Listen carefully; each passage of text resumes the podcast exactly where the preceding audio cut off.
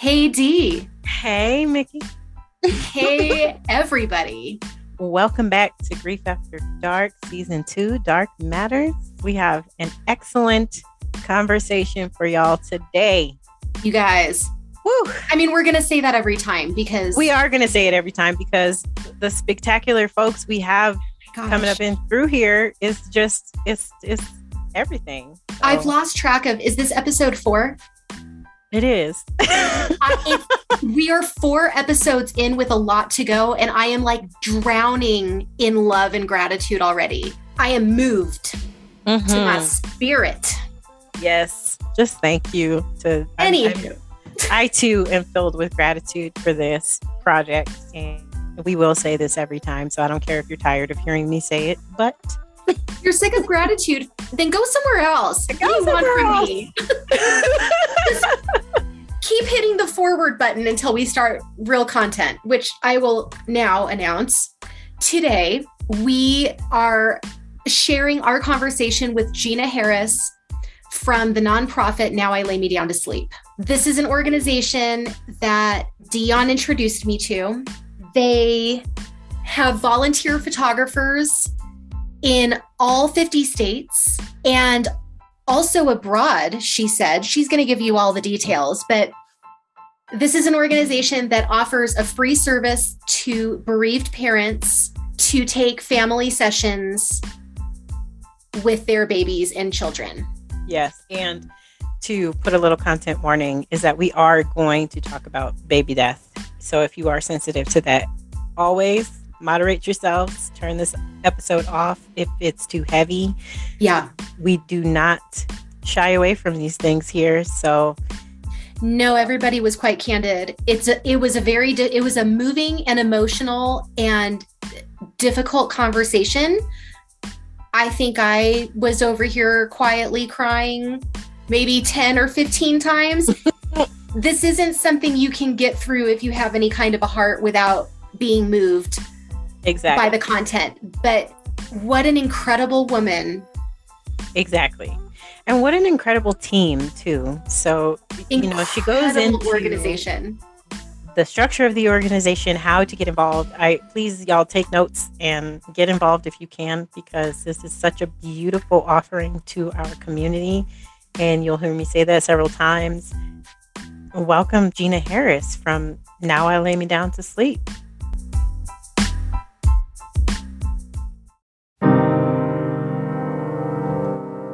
Podcast addresses death, difficult emotional content, and contains profanity. Mm-hmm. Listen with. Your own motherfucking discretion. Get your kids. This is Grief After Dark. Welcome, Gina. Thank you for having me. Thank you so much for being here, taking time out of what I'm sure is a very busy schedule. Mhm. Oh, thank you so much. Um, I it's just an honor to be on this podcast and to be able to share more about now I lay me down to sleep and my story with other people. So thank you so much for what you're doing. I Oh, think it's very much needed. It's our pleasure and back at you.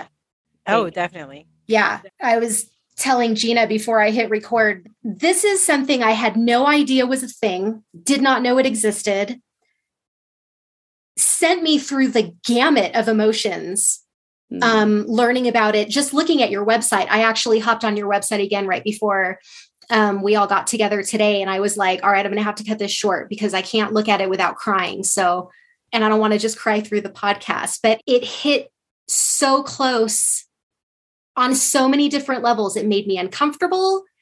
Um, it made me anxious. It made me sad. It made me grateful. It's it's grief encapsulated. Mhm. So I'm really excited to learn more about it. Please tell us everything. All right. Well, now I lay me down to sleep as a nonprofit organization, and we provide remembrance portraits to parents experiencing the death of a baby. We have photographers around the world that go into the hospitals and capture the only moments parents have with their babies. So uh, it's an amazing group of volunteers that have a special skill set that they can provide and you know, really gift parents with what I think is one of the only gifts you can give them when they experience the loss of a baby.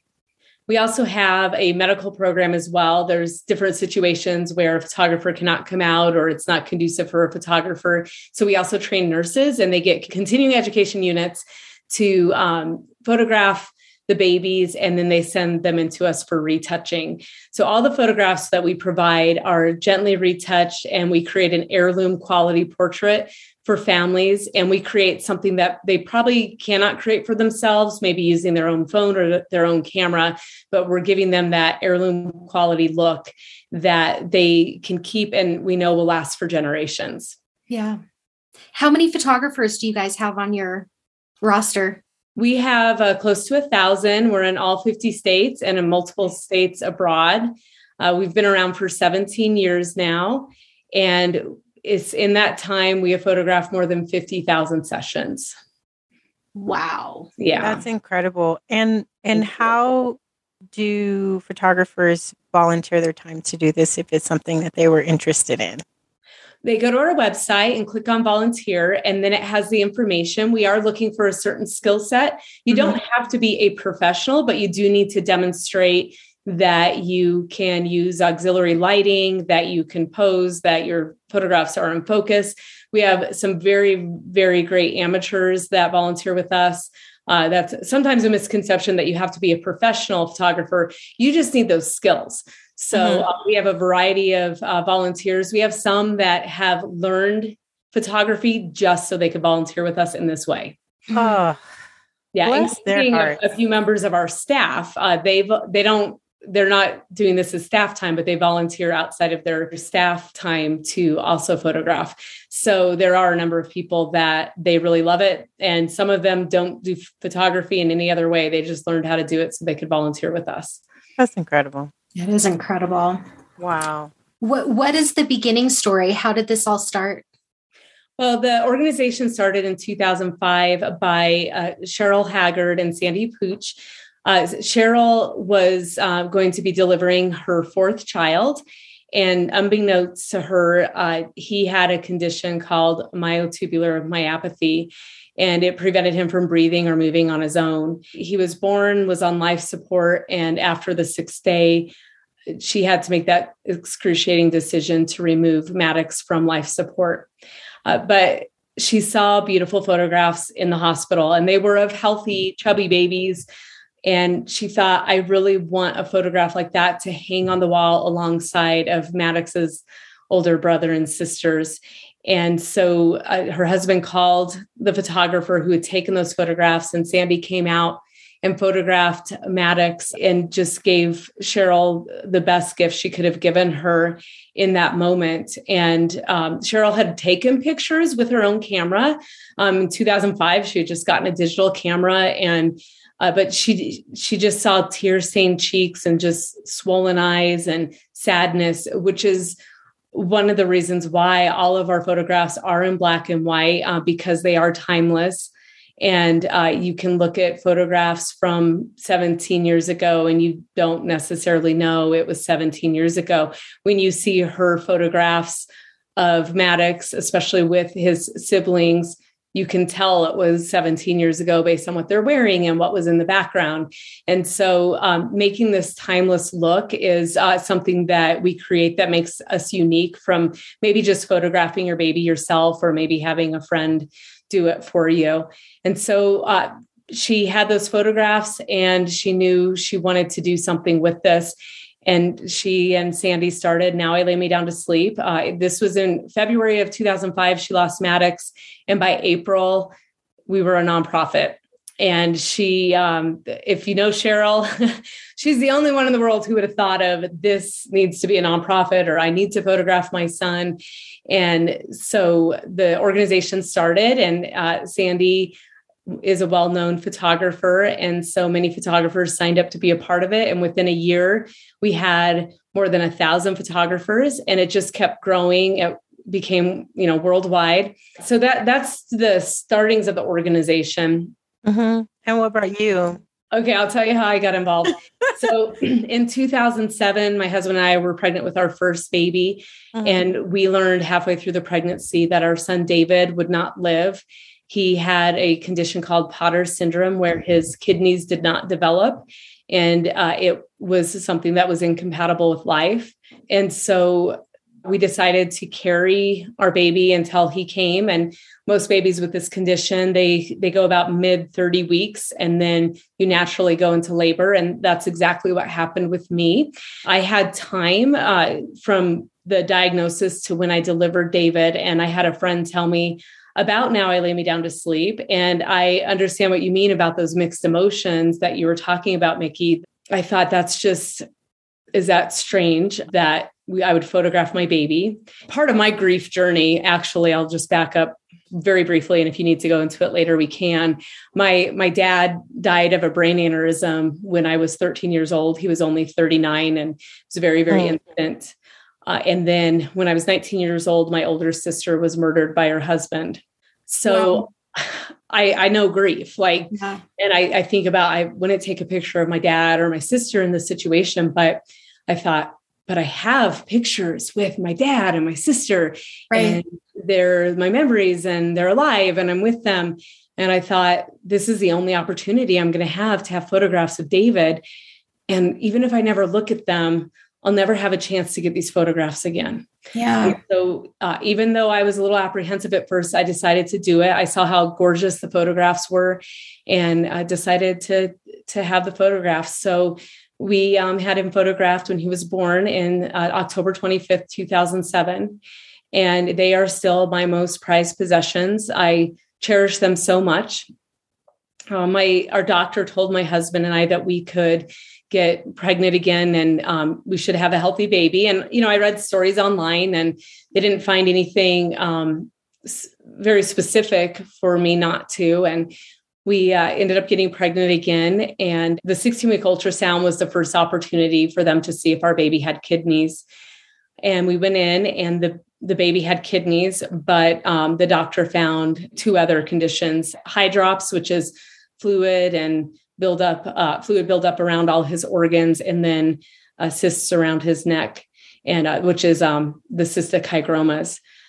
So um, we were going to lose our second son ethan. And again i i didn't um, i wanted to carry him and have him with me as long as possible. So um, the doctor said come in every week because you're not going to feel him move. They were surprised he was even alive um, with how severe it was and i went all the way six months into the pregnancy and then his heart had stopped. So we induced labor. They tried to prepare us for the condition he would be in but you know it, it was it was pretty severe. Um, we were able to hold him uh, but we basically kept him covered in a blanket. And i thought about calling now i lay me down to sleep but i just didn't think a photographer should come out for that. And i thought about this camera in my bag and that maybe we can get a picture of me holding him and looking at him and my husband there we could get pictures of his hands and feet but to lose a second baby um, in less than a year of losing our son, David, I just was in such shock that the big, biggest regret in my life is not photographing Ethan or having something. Yeah. You know, I, I know oftentimes, um, and this was now in 2008 when we lost Ethan, that Ethan gets forgotten because I don't have those pictures. But David, it seems to be more remembered by people we love. And I think that's changed a bit because I've said this a lot. Um, but those photographs document the existence of a baby. And oftentimes, when a baby's stillborn, they don't get a birth certificate. You get a death certificate, but not a birth certificate. You're responsible of burying your baby or cremating your baby, but you don't have a birth certificate. Um, we not only photograph stillborn babies, but also early infant loss, uh, such as uh, Cheryl's son Maddox what we hear over and over, even in journal articles, it's these photographs document the existence of the babies and that they are real. And um, it is truly a loss.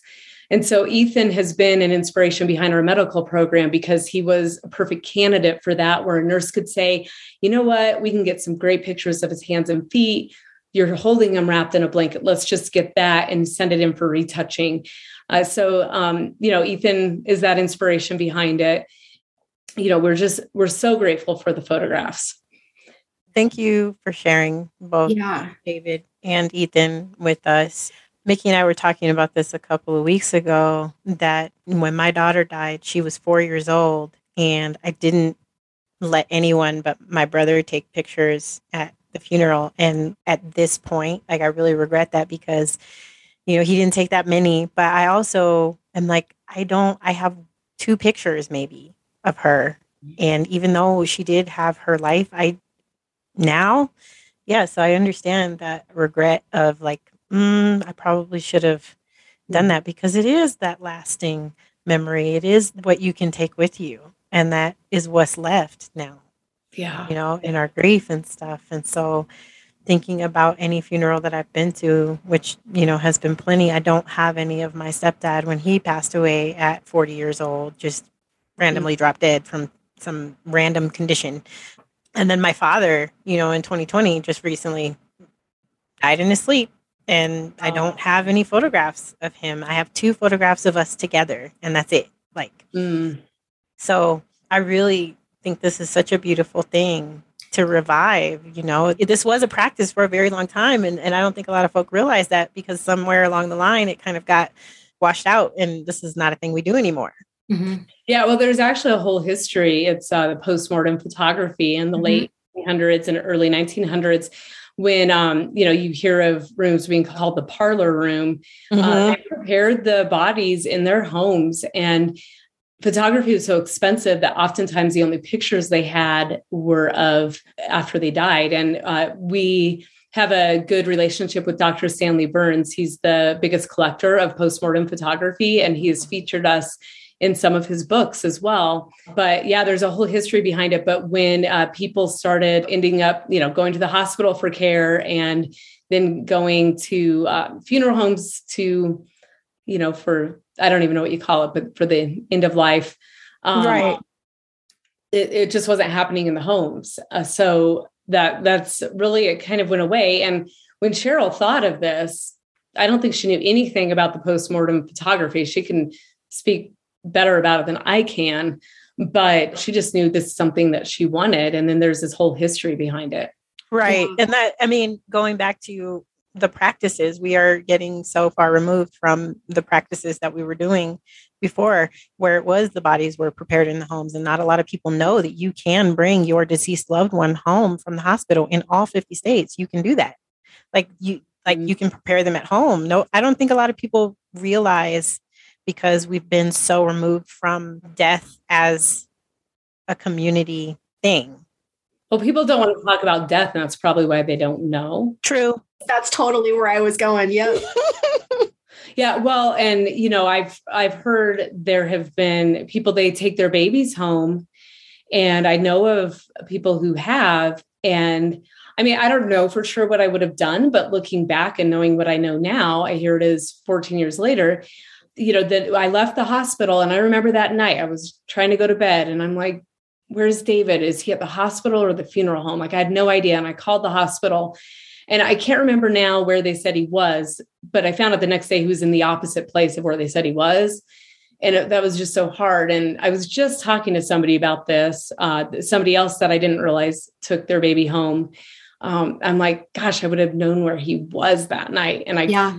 but they don't give you that option, maybe because it's just so taboo. But it might have been something I would have considered. I, I can't say for sure because in 2007, people still weren't talking about pregnancy and infant loss like they do now. And I don't mean to toot our own horn as an organization, but I have heard nurses over and over and over say that it's because of now I lay me down to sleep and us putting a face to these babies that more people are talking about it. And Yes. I can say from personal experience, I've been with the organization for um, over 10 years now. And when I was trying to build our social media, the comments that people would make on the photographs were just so sad. And sometimes we'd have to take them down. Sometimes we would re educate, just educate them what they're about. but we don't get that anymore at all over the past many years. It has just changed with more media attention as well. But things were even different back in 2007. I, it wasn't talked about in the same way that it is now. Honestly, it, it was different back in 2013 because had I known that I could have brought my baby home and then I could have done my own ritual, I could have washed her, I could have done all of these things. I was sitting there preparing a ritual wash for her to send to the funeral home for them to take care of her. And I'm just like in that place where I don't know where she, I don't know what's happening to her. I don't know how they're going to comb her hair. I don't. I was worried about all of those things, and I didn't realize that that was a thing I could have done for her, and I absolutely would have done for her. Yeah, I mean, those are your last parenting moments, and you yeah. know how to do her hair, right? Right. I don't have to ask anybody or tell them this is the product that you should use or like and it was it was the thing when I saw her I was disappointed with how they did her hair. And then I felt bad for even criticizing that.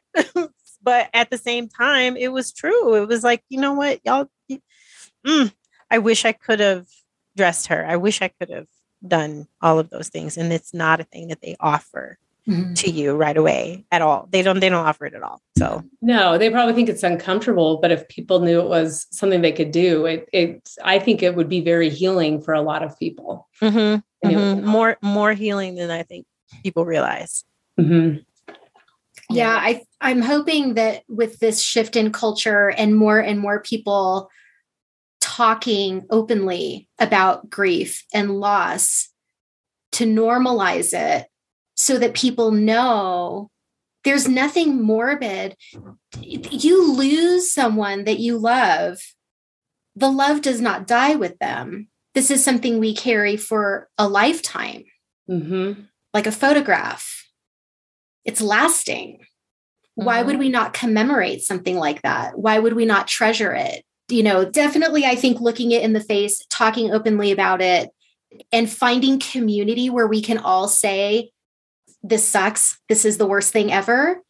Mm-hmm. A lot healthier than trying to brush it under the rug like generations before us.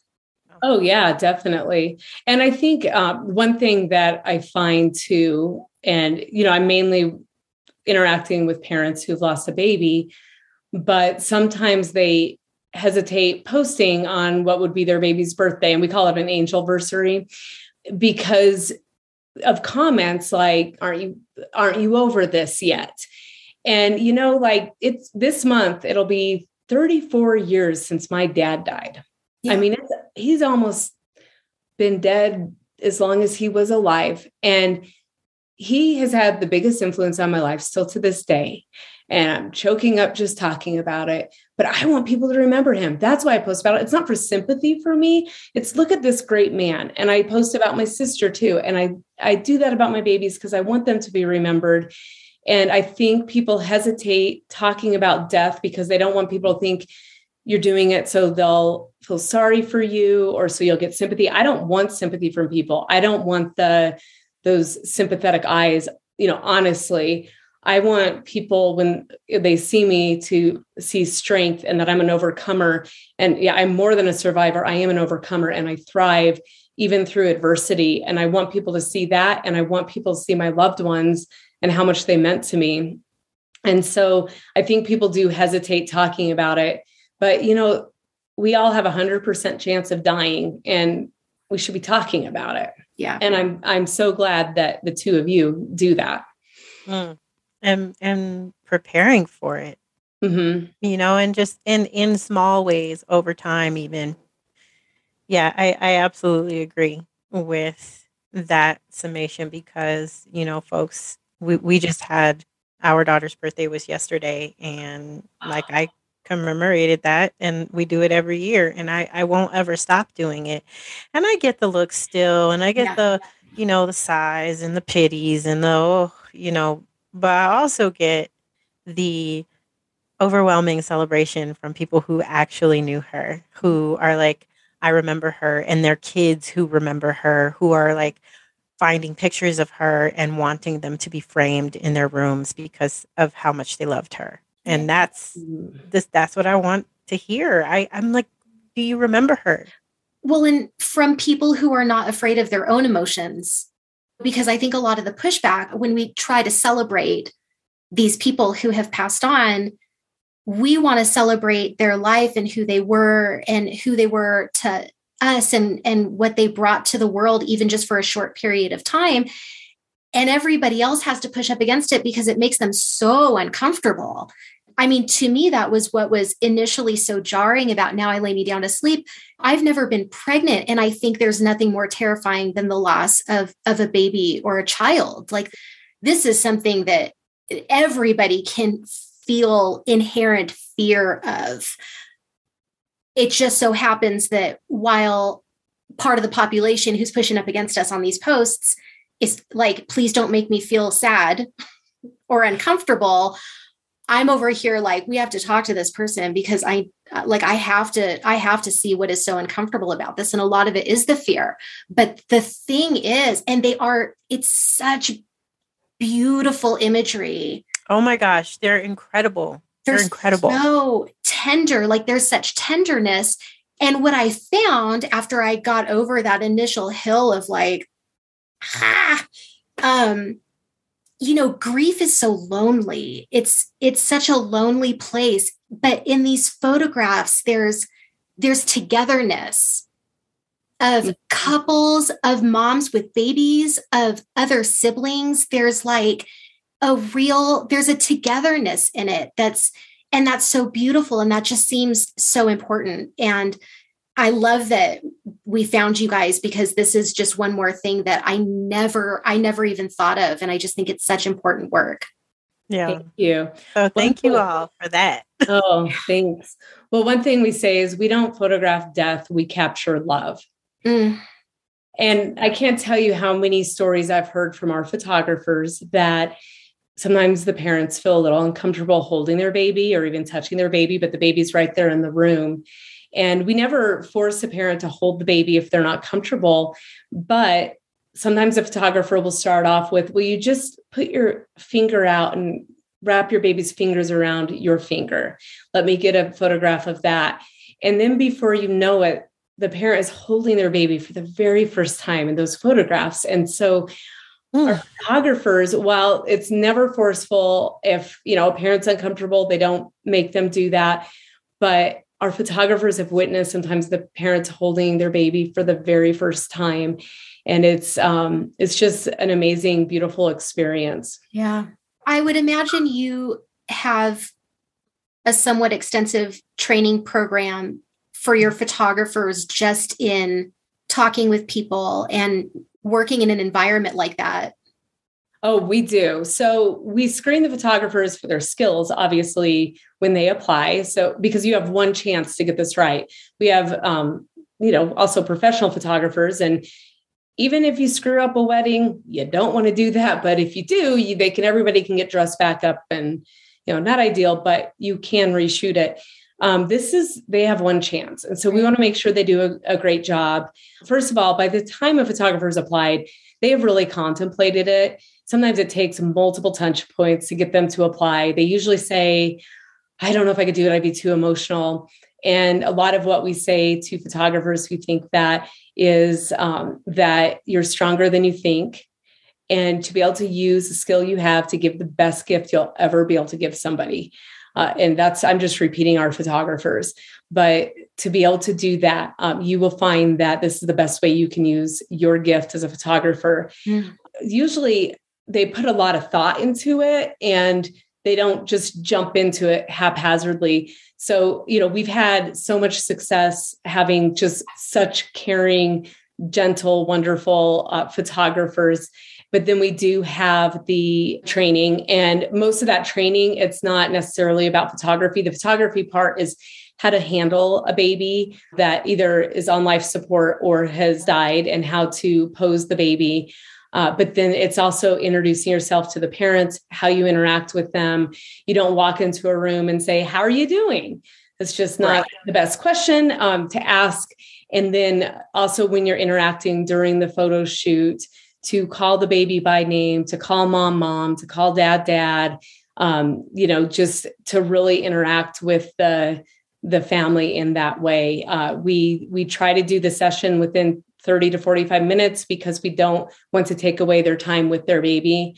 So that's really a lot of what that training consists of. And then, of course, the just the nuts and bolts of where to upload the photos and how to get them sent to the families. But the biggest core part of that training is the compassion and the care. But typically, our photographers come here with that.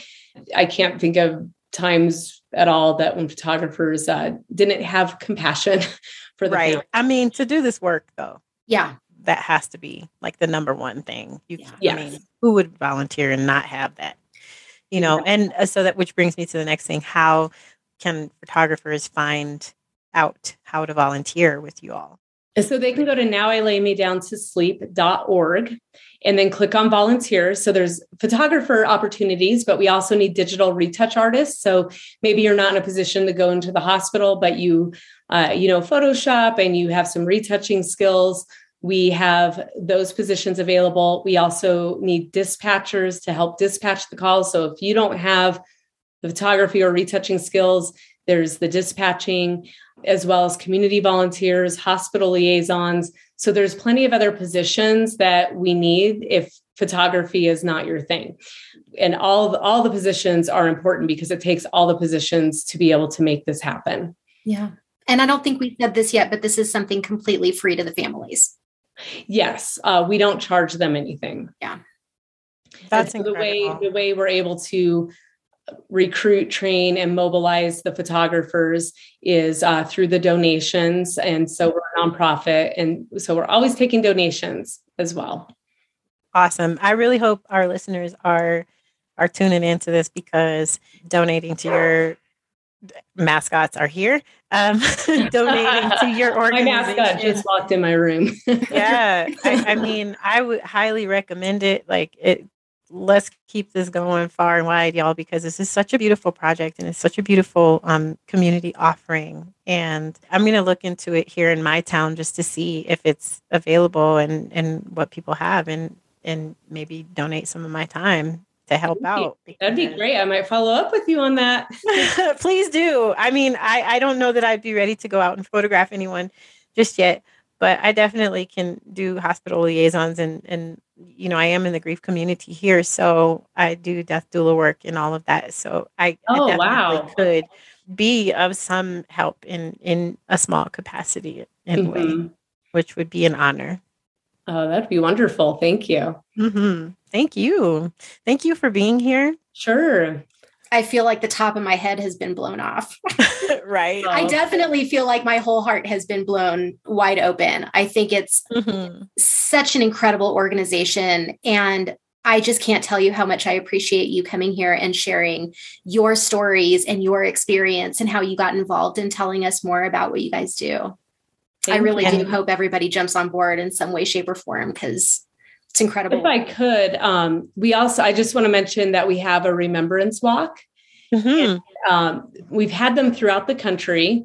Uh, it's for anyone uh, who's lost a baby, whether it's a miscarriage, a stillbirth, early infant loss, SIDS. Uh, but we don't, I mean, we'll honor anyone. Like my mom was coming to our walk, um, which happened to be my sister's birthday. And so we put my sister Chris's name on there too. So we don't, I mean, we don't exclude anyone. Primarily, it is the pregnancy and infant loss community, but um, we are going to be in person again this year at some of our locations. So in Ohio, uh, Minnesota, and Colorado.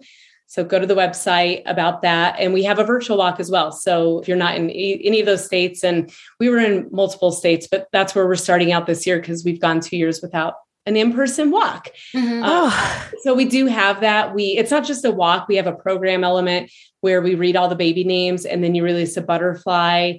And so there's um, music and usually we have a speaker. It's just a, a beautiful event. And if anyone is wanting to uh, remember and honor their baby, then that is a wonderful way to do that. And it supports the organization. Mm. That's amazing. And we will put Yeah. links to all of this on our website as well. So we are walking into our rapid fire question time. If you- Okay. If you're game, Sure. I don't know what you're asking me, but that's the Oh. fun. It- that, it- that's the fun of it. It's like a little grab bag of questions. They're not necessarily related to anything we've already talked about, but our first question is what is the last book you read or listened to? Ooh. Um, uh, blah, blah, blah. yes, let me, I'm looking on Audible. I listened, what's it called? Redeeming Your Time by Jordan Raynor. I love productivity and I love, I love reading books about it. So I read that. And then can I say one other? Yeah. Oh, please do. Okay, and Full Out by Monica Aldama, who is the coach of Navarro Cheer. Ah, the Cheer Netflix. I I'm a cheer coach. I have been one since I graduated from high school and I love cheerleading. So that's another side of me if you want to. I like Nice. productivity, which if you're going to coach and run a nonprofit organization, you kind of need to have the productivity skills. 100%. Yeah. And the cheering everyone on. Yes. Let's get everybody Exactly. motivated. Come on. Yeah, yeah. I love that. Yeah. Uh, I am, let's see, I just finished The Girl with the Dragon Tattoo, like, you know, 18 hours later than everybody else, but that's okay. It's pretty good, surprisingly good. And um, I'm at the tail end, of course, of Atlas of the Heart by Brene Brown. oh, I have that on my uh, wish list, or I've saved it. I, that, is that one good? It's, I'm such a fan of hers. I mean, love if you her. listen to the podcast, I think I bring her up like once an episode. But um, yeah, in this book, she's usually talking about shame and vulnerability and, you know, all the different aspects of life. And gosh, let's, you know, how does that apply to grief? But um, this book, she's really kind of defining emotion because the more literate you are with the world of emotions, the more you can understand yourself and connect with other people better. Oh, I I need to read that. It's That's so not- that's good. been on my list. And she had something where it compared having sympathy and then having empathy. that's this book yeah there's there's a lot of recurring themes with her books but yeah that that's in that's in this one i, I recommend it I am working through my grandmother's hands. It's um, Racialized Trauma and the Pathway to Mending Our Hearts and Bodies by Resmaa Menakem. Mm. It's really beautiful. Um, and it's about like somatics and stuff. And it's like ra- racism is not only about the head, but about the body. Mm. And within the last year, I've been doing a lot of ritual work and a lot of um, ancestral work with some others in my town. And it's been such a profound and opening, like heart opening read. I, I have to mosey through the books because I've got a lot of stuff going on here. So it's taken me a long time, but it was a gift. And what a beautiful gift it has been Mhm. because I mean, working through all of this grief and trauma, like having this as a companion read for me has been a blessing. Mm. Wow. What it's called My Grandmother's Hands. My grandmother's hands. Okay. Our next question Are you much of a thrill seeker? Uh, I would say I'm average. I'm the one who has to ride all the rides with my son. I, I guess I didn't finish my story.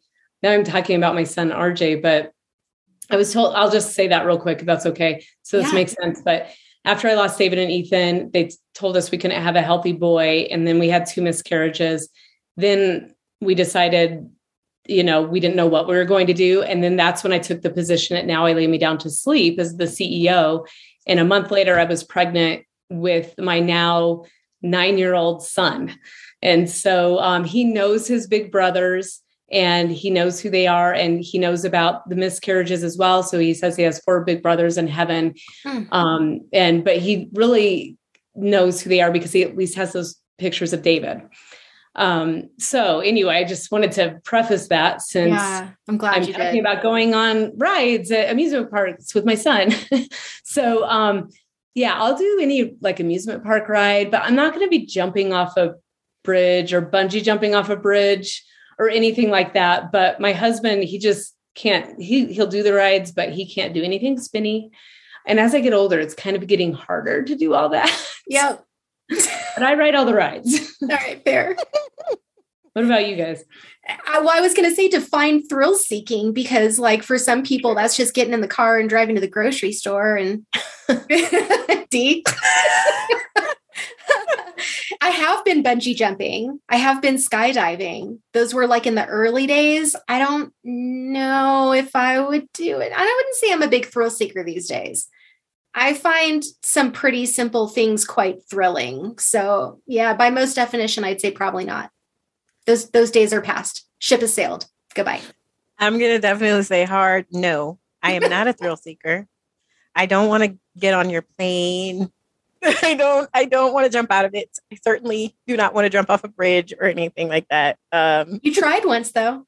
I did not actually. Well, we tried to get so a million years ago, my brother-in-law worked for a bungee jumping company, which is why I ended up going. And D and I and a handful of other people, it was a hike in to the site where it was a bridge. And I want to say it wasn't even a long hike, maybe three miles one way. It was a long hike. for me. Well, it was supposed to be three miles one way, but the trail had gotten washed out and we got lost and just ended up stranded in the middle of nowhere overnight in the mountains of Azusa, California. yeah, Oh my gosh. crying. Segue, sorry. That was me. Um like screw all That's what this. happens when Dion tries to seek a thrill. I don't I end up crying because I don't want these thrills. Uh, oh my gosh. I have hiked a 14er. I I'm in Colorado, so All right. you know, I haven't gotten lost, so that's good. It's real good. Right. I don't even hike for thrills. I want to sit down. I want to take frequent pauses and have a snack and talk to the fairies in the trees and things. I don't I don't need to go to the top of Mhm. anything. I just I'll sit here at the bottom and wait for you to get back. I will have had my nap and everything. Fully hydrated and rested. Mhm. My skin will be sparkling. This is great. um, would you rather be a hero or a villain in a movie? Oh, probably a hero. I'm in nonprofit work. I don't know. I that sounds I don't that doesn't sound very fun, I guess. No, it nice does. To be the villain? yeah, no, I'd want to be the hero for sure. But I'd want to be the you know, like there's a David and Goliath. I don't want to be the David, like the one, the underdog that Yeah. overcomes. I always like stories like that. hmm I like heroes, but I like heroes with a dark side. So, like, hero, but Deadpool hero. Hmm. I can see that for you. Well, that's kind of reminding me of. Have you seen? I don't know if you've seen this. The movies uh, Descendants. They're Yes. like the the descendant of the, The young villains. They're the of, of yes. Disney, and so like Maleficent, you know, the her daughter Mal. Uh, my son was into Descendants for a while. So, Oh my gosh, I have one that's very into Descendants, and I've had to watch it. oh, I know. over He, and he, over. Good. he's I know it all the now. songs. He's over it now, but yeah, they're they're villains, but they actually end up being good. See? giving it away. Right. But that, yeah, sounds that's Right. Well, I don't think every villain is totally villainous. They're a villain the for a reason. Like, have you seen Cruella? hmm I have. I've seen all the things, It- and she, you know, it's sad because it's not redeeming. right? You start doing things to folks. but it's so sad what happened in her life. Like, there's a reason why people do what they do, Mhm. and you know, even talking to my son, you know, he's in third grade, and you know, there's little fight things, and I'm like, think about what's going on in that kid's life, Mhm. like. There could be something going on. Maybe that's why they said that. And, you know, pray for them and love them. Pray that you will see them through God's eyes. Um, and and so yeah, I I do love villains in that way because it's like, you know, I everybody has a different path, and there could have been something really terrible they've gone through, and they could choose either way. And then just seeing that movie Cruella, I just saw it because I was sick for a while. So I just saw it. And um, I'm like, that's just sad because she could have chosen a good path, but she's going to go down the mean path. And I know it's a movie, but in movies, you want it to be redeeming at the end. and it kind of made me sad. You know, like, oh, she could have gone down a good path. Mhm. More But realistic that way For the though, because story. it's true. It's not all. It's not all as neat and cut and dry as we'd like it to be.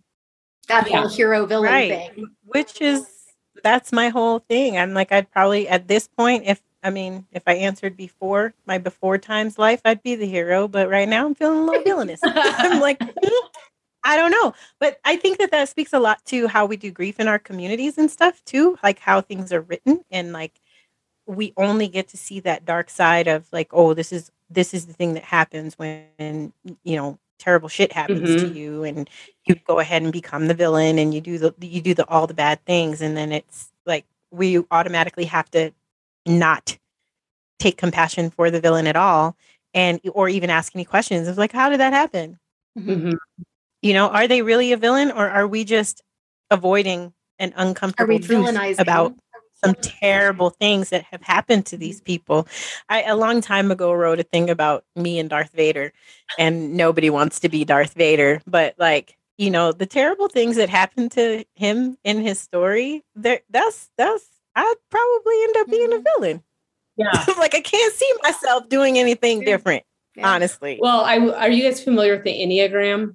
Mm-hmm. I just okay. Mm-hmm. So, okay, I'm an eight challenger. Mm-hmm. So I think sometimes people see me as a villain, but the, mm-hmm. the and it's one of the books I read. The female eight is the most misunderstood mm-hmm. of the Enneagram because I will defend you and I will fight for what's right and for justice and I will do whatever it takes. And sometimes I may not be nice about it, but you know what? I have your back and I will do whatever it takes. And some people don't like that. So I probably am. Some people yes. this might be like, Gina, you're a villain. So I am, but I have a good purpose underneath. well, right. Yeah, exactly. the misunderstood villain.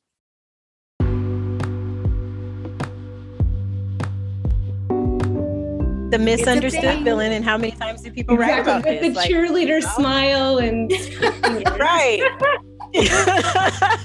You're on to something. Oh my gosh, it's been such a pleasure Truly. to talk to you. And I thank you so much for sharing and, and letting us get to know you a little bit afterwards. And you know, it's it's been a it's been a pleasure. Thank you. So Thanks for having me. Thanks for your time and mm-hmm. and for all that you do.